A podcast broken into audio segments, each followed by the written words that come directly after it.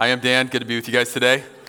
Uh, we get to look at 2 Timothy. And before we do that, I want to share two things. Well, actually, one uh, about myself one at the beginning, one at the end. Um, I'm a little worried that you might, you might hate me for the first one and you might judge me for the second one, but they're both good sermon illustrations, so I'm going to go for it, okay? So the first one is we have a, a little saying in our house, in the Hodson household. That's why we go to the gym. It's a little quote.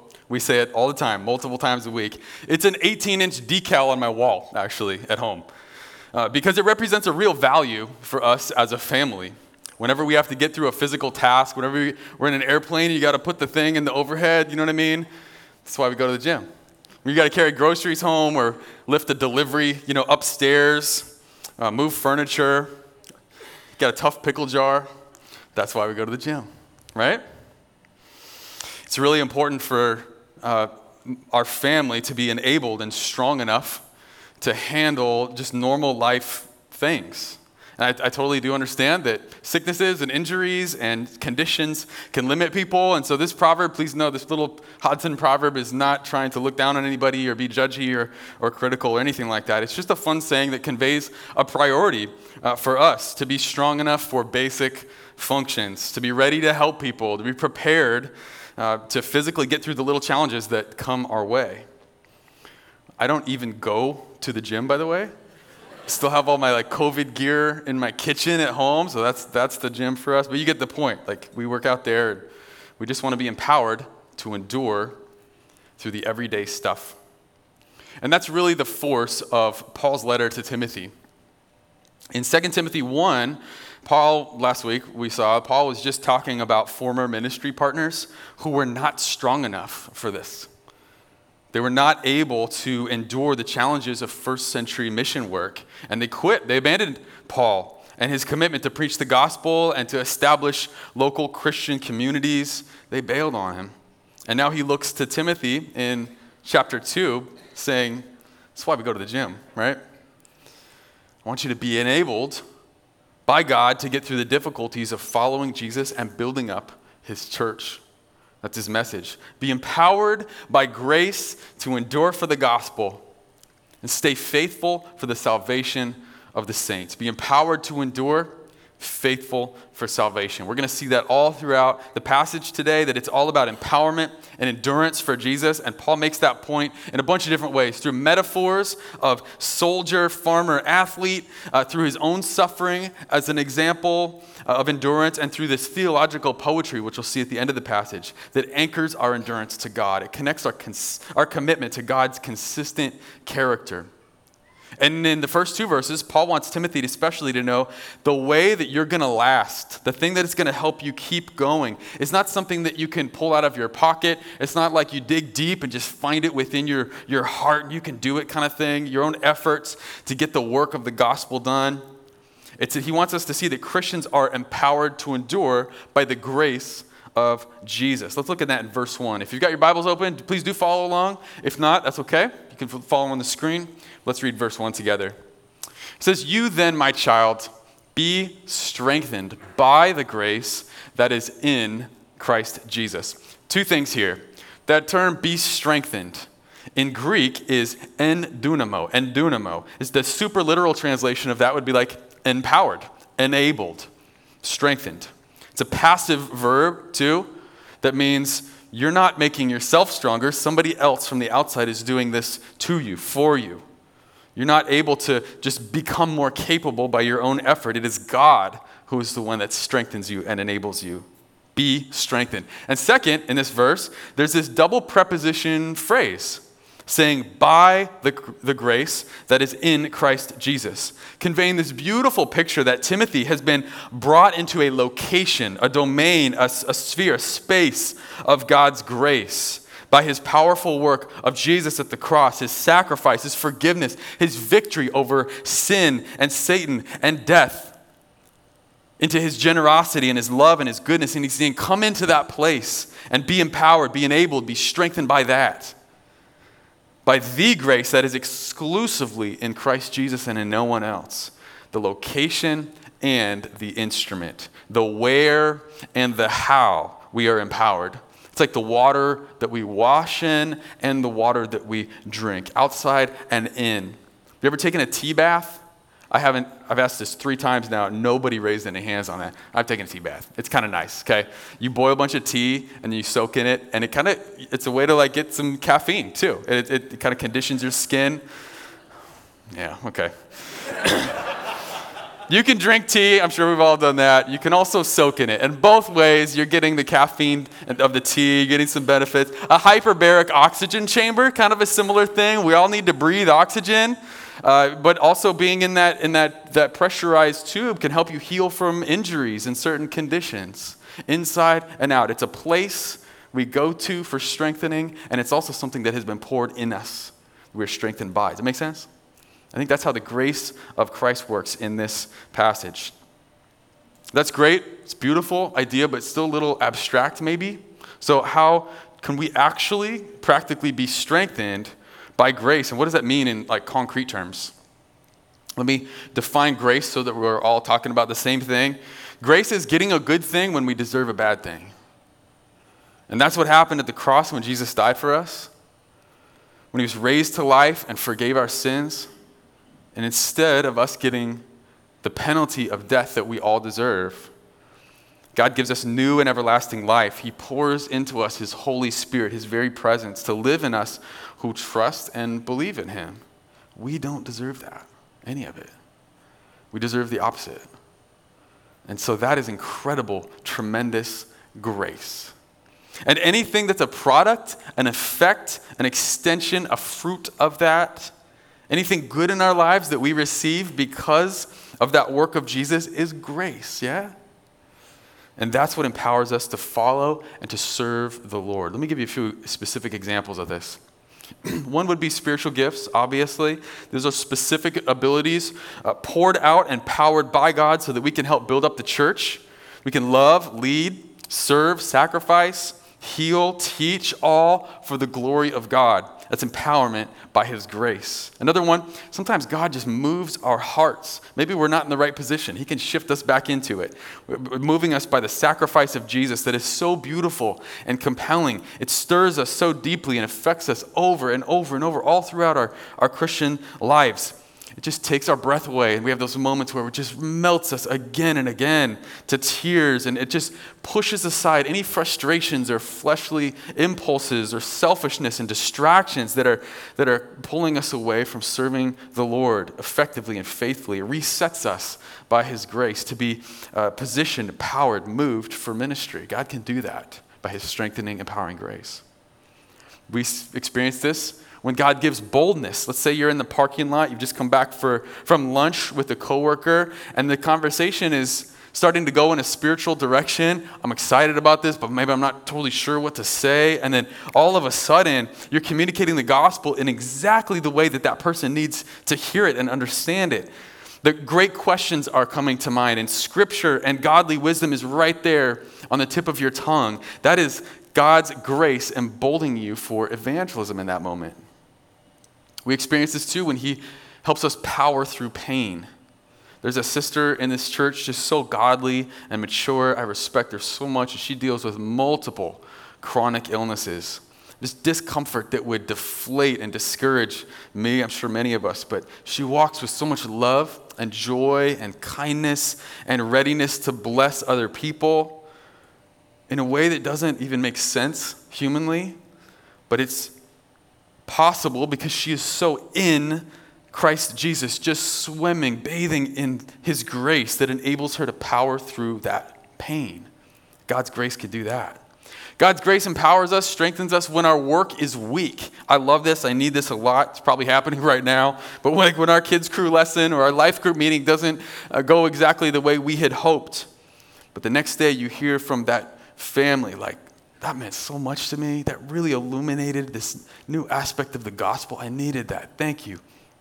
I didn't, I didn't see that. I thought it was terrible. But God used our weak work and made something great and strong out of it. You know, this, you know the TV show Chopped? I love it, Food Network kind of thing. I feel like that's us sometimes. We just bring them this basket of like weird ingredients, make something out of this, and God, God creates this masterpiece, feeds people with it. Well, all we had to bring was like a lemon. You know what I mean? God can do that. He can strengthen the church even through our weird ingredients and our weak work. We experience this strengthening grace when we want to give in to social or political pressure. Like our lives would be so much easier, wouldn't they, if we compromised our values and our priorities to just match uh, what our dear, beloved, unbelieving neighbors hold, if we gave in to the popular sex ethic of the day or uh, the gender framework that's held by so many right now, we would have fewer people angry with us, judging us. We would be so much more comfortable if we just thought the same things as our science teacher, if we voted the same way as our coworkers.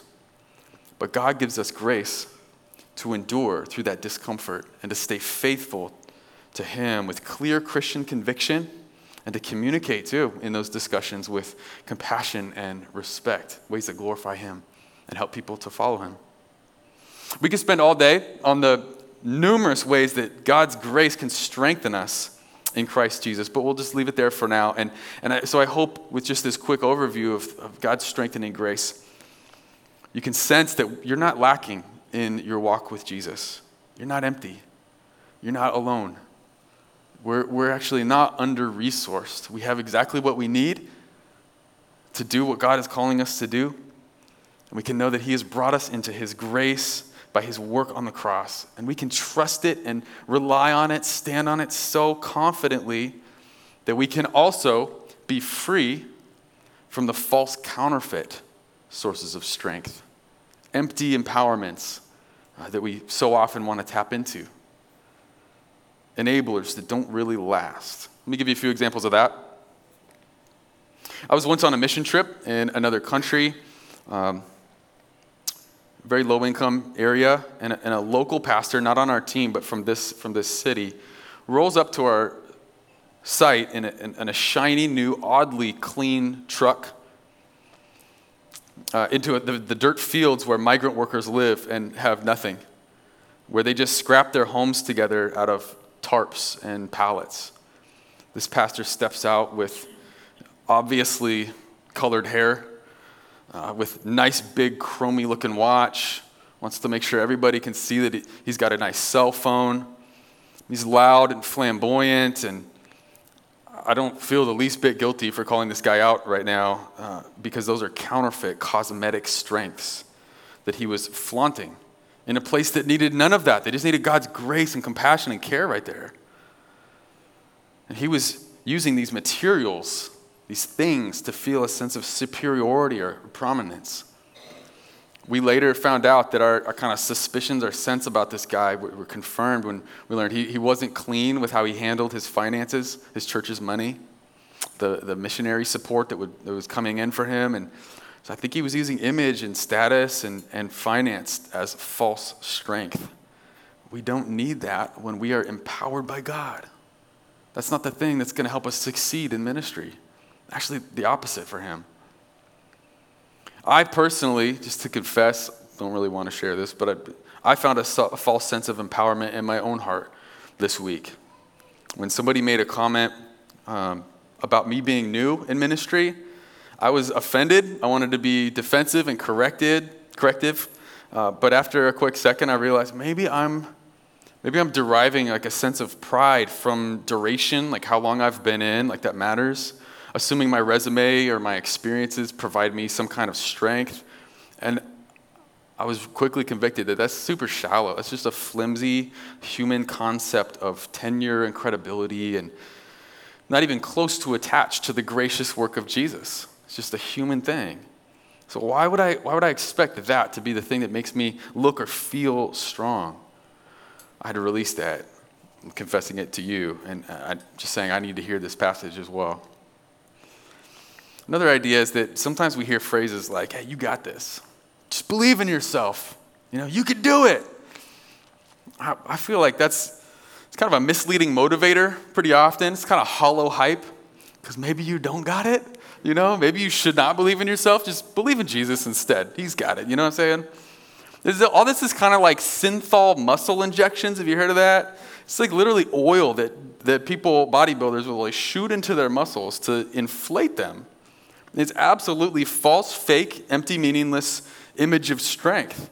no functional value. Helps you look strong, but it's really more likely to cause damage, to throw off your, your, your balance and physique and everything. It's counterfeit strength. Empty, shallow, meaningless. And so those are just a few examples of empty enablers or empowerments. They, they don't last, they let you down. And so I want to encourage you to please think this week about what yours might be. If there's anything you're trusting for, for a sense, image of strength, let the Lord point that out. Let Him free you from it, release you, so that you can instead be strengthened and empowered by something that's real and effective and sustaining the grace that's in Jesus Christ. Those are just some of the ways that the, the grace of God enables us to follow Jesus. And more specifically for Timothy, as Paul was writing to this young man, Paul, Paul says to him, Let God's grace be the thing that enables you to build and advance the church by passing along the elder role, the pastor role, commissioning leaders to keep the word of God moving forward so that more and more people can be saved. That's his specific charge to Timothy. Look at that in verse 2 with me. Verse 2 says, And what you have heard from me in the presence of many witnesses, entrust to faithful men who will be able to teach others also. A little bit of background on Timothy. He's this longtime co missionary with the Apostle Paul, a trusted, respected, loved younger church leader in Ephesus, which is modern Turkey.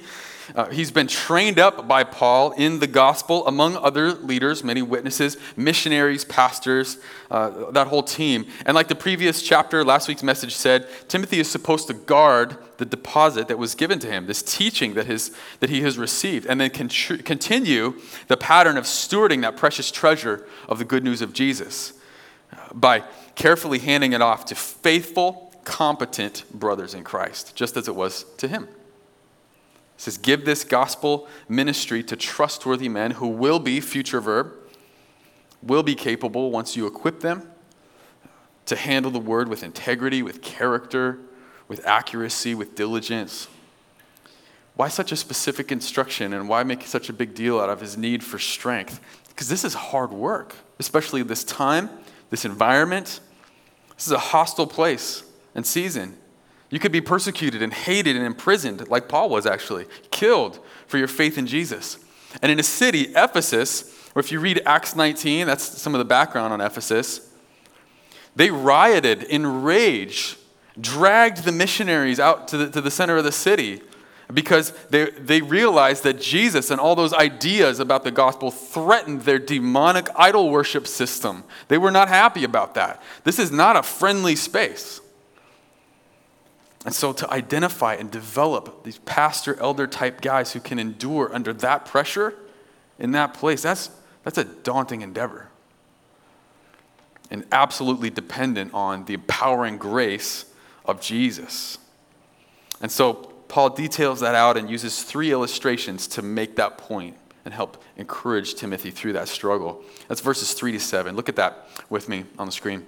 Verse 3 he says, Share in sufferings as a good soldier of Christ Jesus. No soldier gets entangled in civilian pursuits, since his aim is to please the one who enlisted him. An athlete is not crowned unless he competes according to the rules.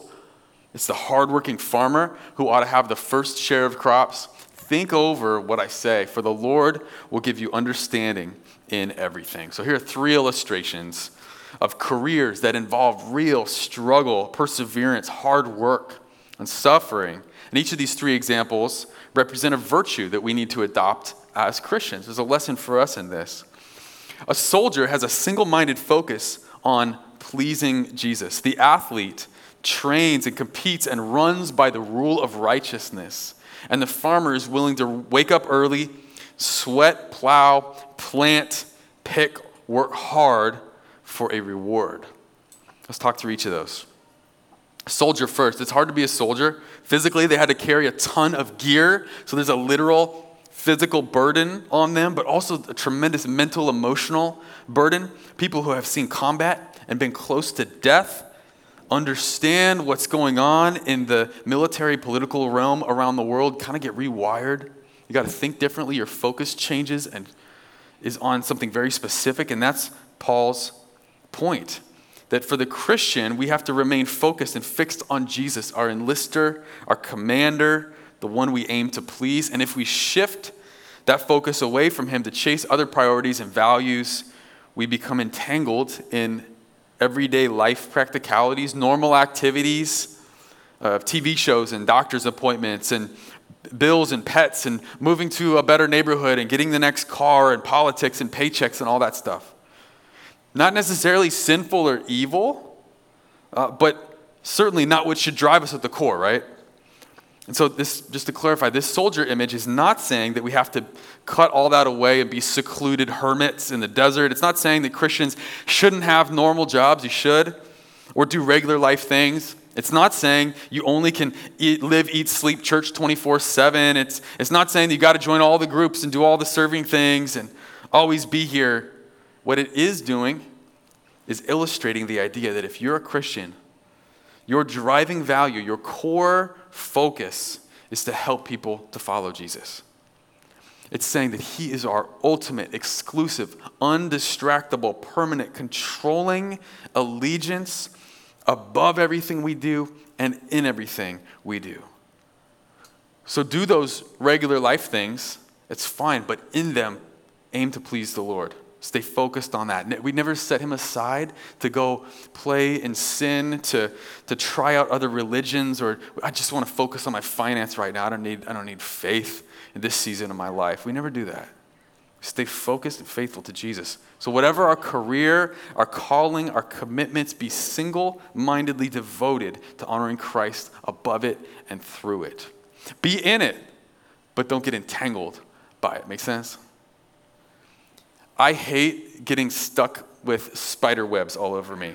You ever walk out to your car in the morning and you get attacked by those sticky little invisible strands that I, I can't see them before I walk into them. I still can't see them when I'm trying to like pick look in the mirror and pick them out of my hair. It's so frustrating. And you know, when you're fighting to get them off, I'm, I'm wondering too, did the spider come with it? Is there something crawling down my shirt right now? You know, it's, it's a whole thing. It doesn't just distract you in that moment, but when I'm driving out of the, pulling out of the driveway, I'm still wondering like, is there, is that on me? You know, you, you feel all that. I hate it. And I hope that we are not allowing the normal, everyday business of life to do that to us, to entangle us and stick to us. Let us blindly walk into it, and then all of a sudden it's bringing these other toxic, harmful things with it that can bite us. So if you feel stuck in something that's competing for your attention to Jesus, pulling you away from pleasing the Lord, I want to encourage you to ask the Lord to help you think about what that might be for you right now. And then let the grace of Christ be the thing that cuts it away so that you can be faithfully focused on Him and endure for the advancement of His gospel. This is what soldiers do. Soldiers stay focused and faithful, not stuck in the everyday stuff of life. How about an athlete? What's that about? Over 2,000 years ago, Olympians had to swear an oath to Zeus to train diligently, intensely, strictly for 10 months before the competition. And of course, the regulations and the conduct prescribed in the games had to be followed, and both of these elements comprise the idea of competing lawfully or by the rules, as Paul says in verse 5. And for the Christians, the rules are to train in righteousness. We swear an oath to the one true God, not to Zeus, of course, but in covenantal commitment to Jesus, we are faithful in our preparation and in our perseverance all the way to the finish line. That's what this is illustrating for us. You ever been around an athlete who's actually training for the Olympics, like in real life? Everything is organized by their goal. The whole life is oriented around it. They wake up early to run and stretch and massage and ice, and they make very specific nutritional decisions. They have a doctor checking their supplements to make sure that, you know, I'm not breaking any rules and just so focused on getting to that finish line the right way. The image of standing at the podium, medal around their neck, the monetary reward that comes with that, winning, all of that organizes all of how they live. That's the athlete image. That's our walk with Christ. The athlete runs by the rules, faithful to the finish. The soldier stays focused and doesn't get entangled. And then lastly, the farmer. The farmer. Farming is not easy. It is a is grueling work, frustrating, can be low yield, very volatile, vulnerable to bugs and weather and fire. drought, critters that come in and eat stuff. And to make it work, you got to rise and grind. You have to go really hard to farm. Genesis 3 says theologically the ground is cursed because of our sin. And so we're going to have to compete with thorns and thistles to pull fruit up out of it. We're going to have to sweat. Our brow is going to be sweaty when we're trying to lift things out of the soil. It's hard. There's this documentary called uh, The Biggest Little Farm. I don't know if you've seen that. I thought it was really helpful in understanding the grind that farming can be. It's a great picture for how ministry and how Christian life can go sometimes too. So many pictures in parallel. So check that out. Um, shows the unbelievable struggle. But there's a great reward at the end of all that a fruit harvest, very satisfying result. And that's life with Jesus when he returns. The farmer is willing to work hard for that.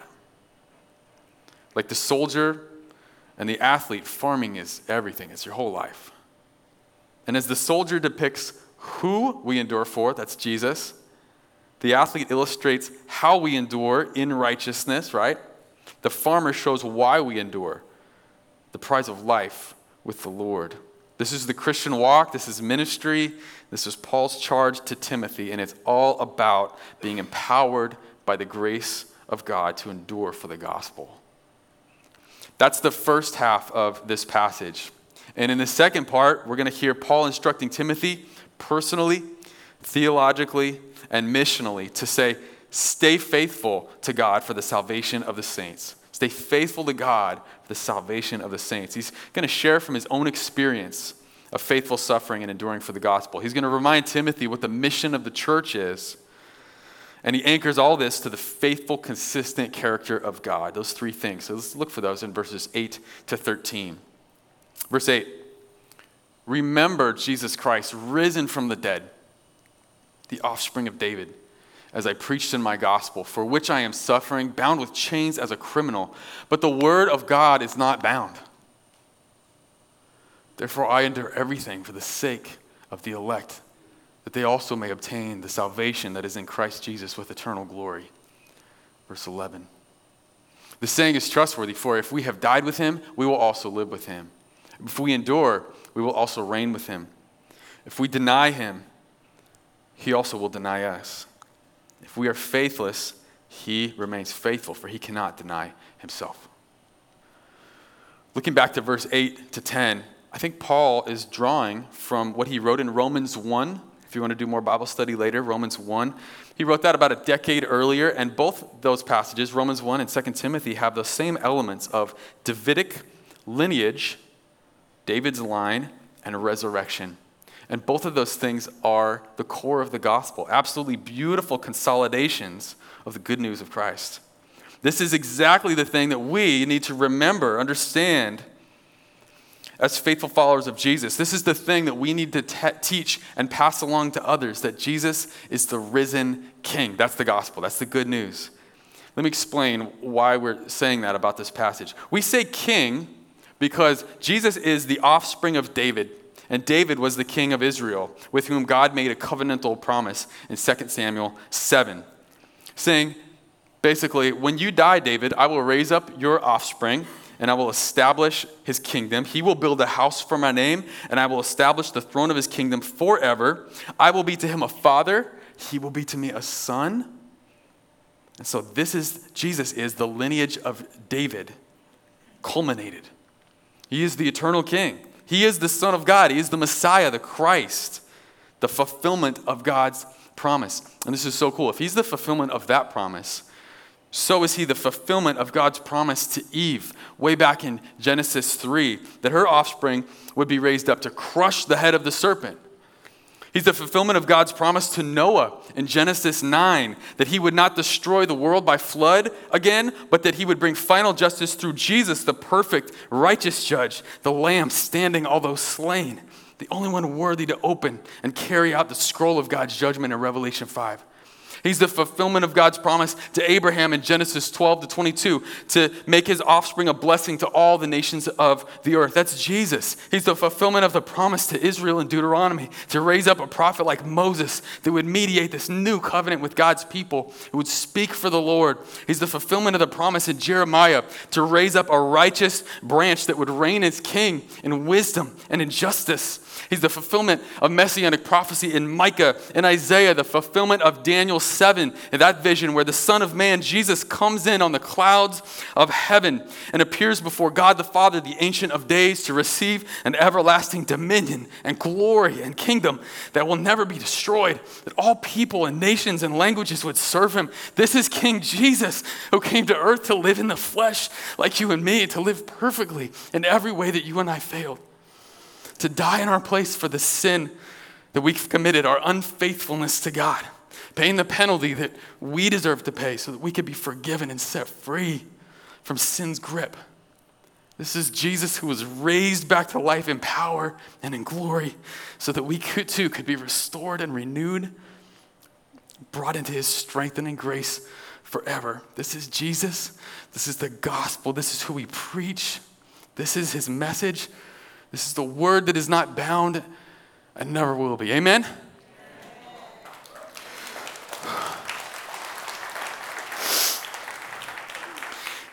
This is why Paul was wearing, willing to wear chains and suffer as a criminal. This is why we're okay with struggling today. This is why who we endure for. This is who we are faithful to.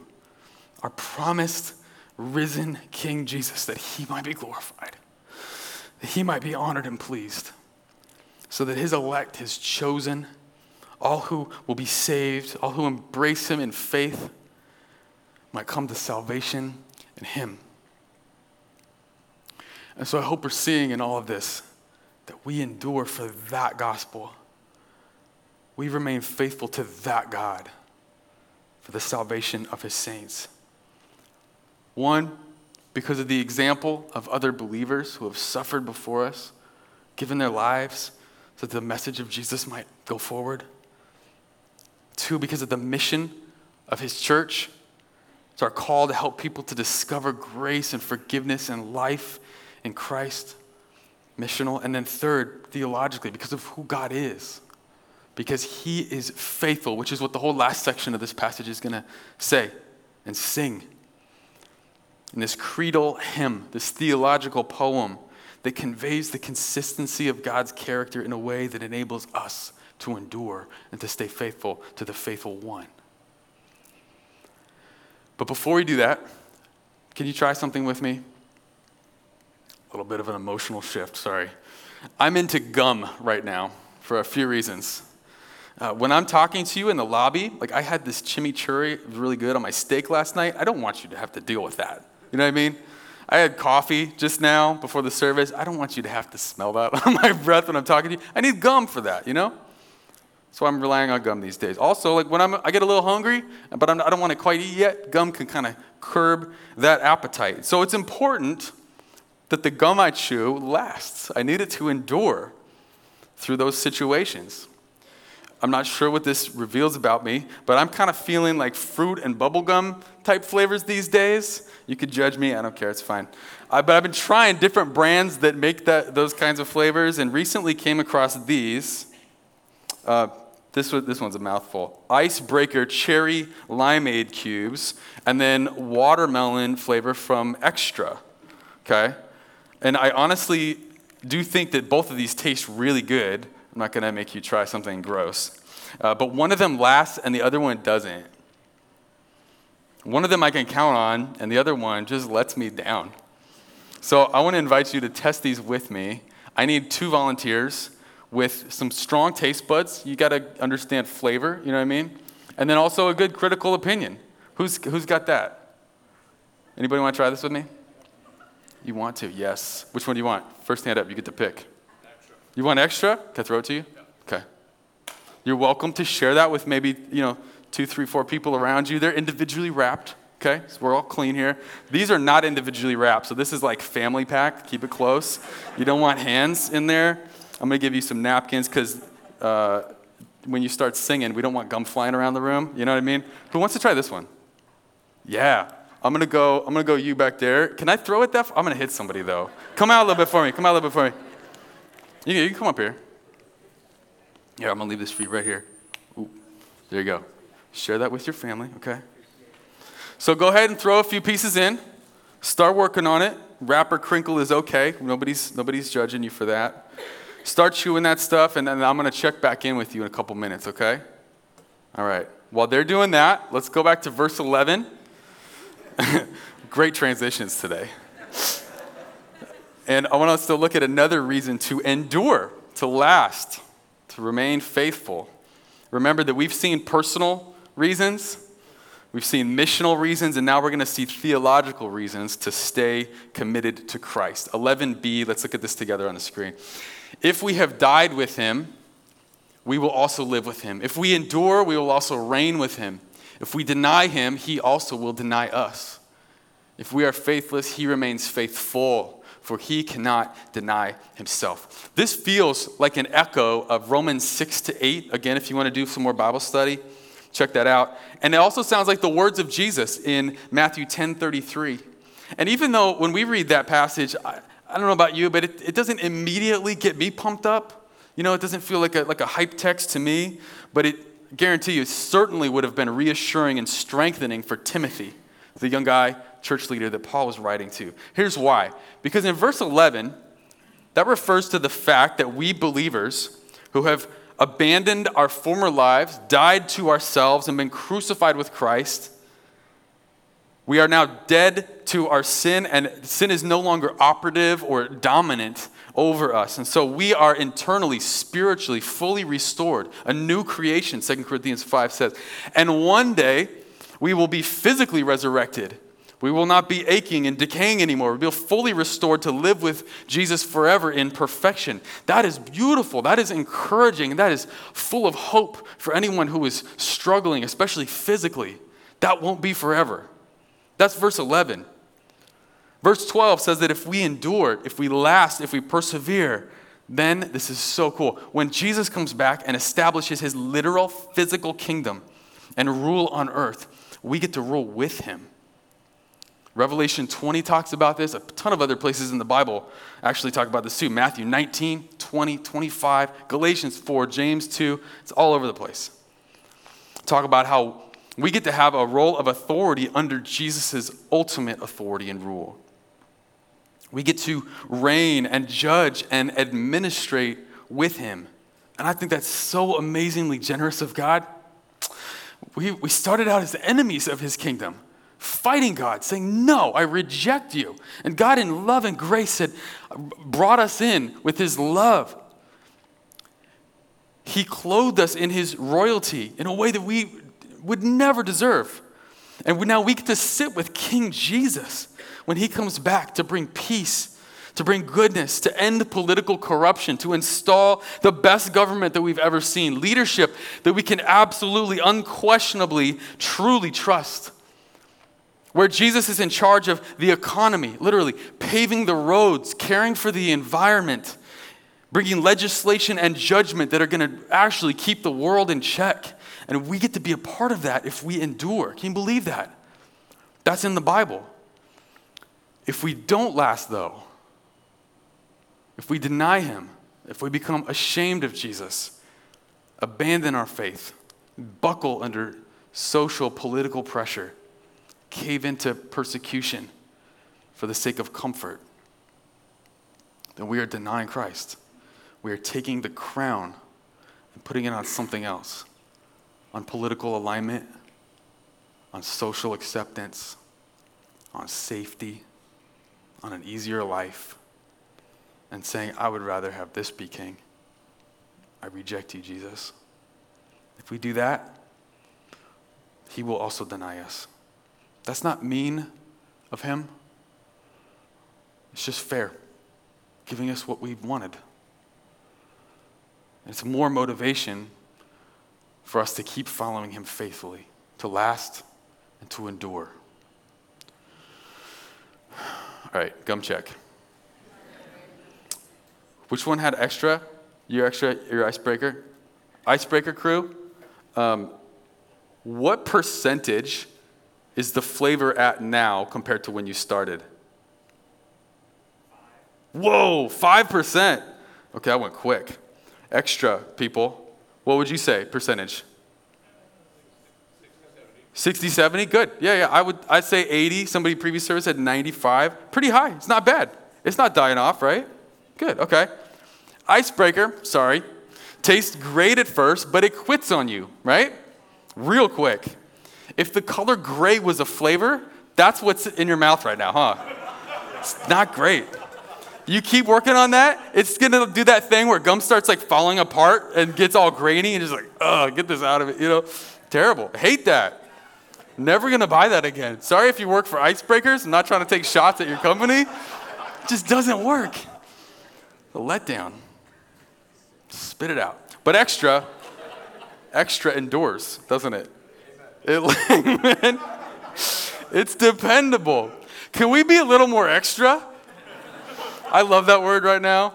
I know what it means it's dramatic and over the top and you're trying too hard and settle down. That's extra. But let's be capital E extra people who last, who endure, who keep going, who stay faithful, who don't just get initially excited about Jesus and quickly fade and lose our flavor, our interest in Him, but persevere and keep going so that many might be saved. Yeah? Let's be extra people. Not only should this extra thing, this gum, this passage, this idea prompt us to last, it should remind us that we need to be praying for other people who are in a position where they need to last and endure as well, right? There are Christians who are in environments that are very high pressure, where they are persecuted by the government, their life, their family, their well being, their church are actually truly threatened. They have to worship in fear, that is so hard. So let's stand with them. Let's pray for them. Put them on your prayer list this week. Stand with them in prayer that they would endure and be faithful and keep going in Christ. Also, this feels a little weird to say this, but I want to invite us, encourage us to pray for the pastors and the preachers, the musicians, the high profile Christians, influencers who may have already denied Christ, who who are on the edge of muddying up the clarity of the gospel, teaching things that are more popular, less Christian.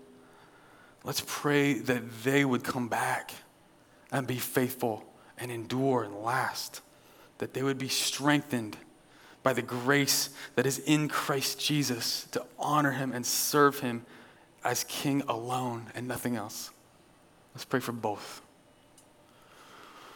One more reason, one more verse, we can be encouraged to do this, to endure, to keep going. Verse 13 says, We don't serve a moving target. God is not teasing us with some game where the finish line or the rules keep changing, but He is faithful to Himself and to His plan to redeem the world through the work of Christ, to save all who would believe in Him and give them everlasting life. That's it. That's the answer. He is faithful to that. And even though people do reject Jesus, spiritually cheat on God, turn away from Him in their unfaithfulness, He is still faithful Himself. He is sticking to his redemptive plan. He is the same yesterday, today, and tomorrow. He is steady. He is sure. He does not self contradict. He does what he says he will do. And so until Jesus comes back, God's grace stays on the table for you to accept. Eternal salvation remains the finish line for we who put our faith in Jesus and keep it there. And so, because He is faithful, Christians, let's be empowered by grace to endure for the gospel. And let's stay faithful to God for the salvation of the saints. Here's the second thing I told you that I would share about myself, also embarrassing. My cardio is really bad right now. Um, I could barely finish a mile without like taking a break. It's pretty pathetic. My running endurance is not great. I feel like I need to find a new kind of empowerment and strength and discipline so that I'm not running out of breath. I don't have to quit, but I can keep going when I need to. Like honestly, I think about this. I don't know how many, I think this is like a guy thing, but what if a bear is chasing me? Like, I got to get out of that. I couldn't right now. That's a problem. I need a new type of endurance. I need to work on that. Maybe that's where you're at spiritually, feeling winded, tired, ready to give up. I wonder if that's because we need to disconnect from disappointing sources of strength that aren't helping us to last in the long run. Empty energy that does not endure. We need to spit out that gum. And instead, rediscover the grace that is in Christ Jesus in all the ways that we need to be strengthened for serving, for evangelism, for pain, for political pressure. We need to let Jesus and his grace be the thing that cuts away those entanglements that compete with our commitment to Him. And hear His call to focus on Him above and in all that we do. And we need to pray for our persecuted brothers and sisters in Christ and for those who are on the edge of unfaithfulness. And maybe that's you this morning. Maybe you're not sure, teetering a bit. Friend, I want you to know God wants you back. Come back. He loves you. He wants you to stay. Know that His compassion does not fail. Know that His mercy is new for you every morning. Know that He offers you forgiveness and peace, strength and hope. Know that He is faithful forever. Because of that, we can be empowered by grace to endure for the gospel and stay faithful to God for the salvation of his saints. Amen. Let's pray. Lord, thank you for your empowering strength that you extend to us, that you pour into us, that you invite us into through the saving work of Jesus Christ and through your precious gift of the Holy Spirit who is at work in our lives. God, would you please help us to trust that more, to rely on that, to stand in that, nothing else, to seek you for strength. Lord, I want to pray this over all who are feeling weak and winded right now. I pray this for all who are feeling tempted and pressured. May we look to you for the power to persevere and to stay faithful to you, God faithful to the truth of the gospel, faithful to your mission to move in the church to save the lost. We need the grace and the strength that come from you. We thank you. We praise you, Lord, for your faithfulness to us. We sing that now in the name of Jesus. Amen.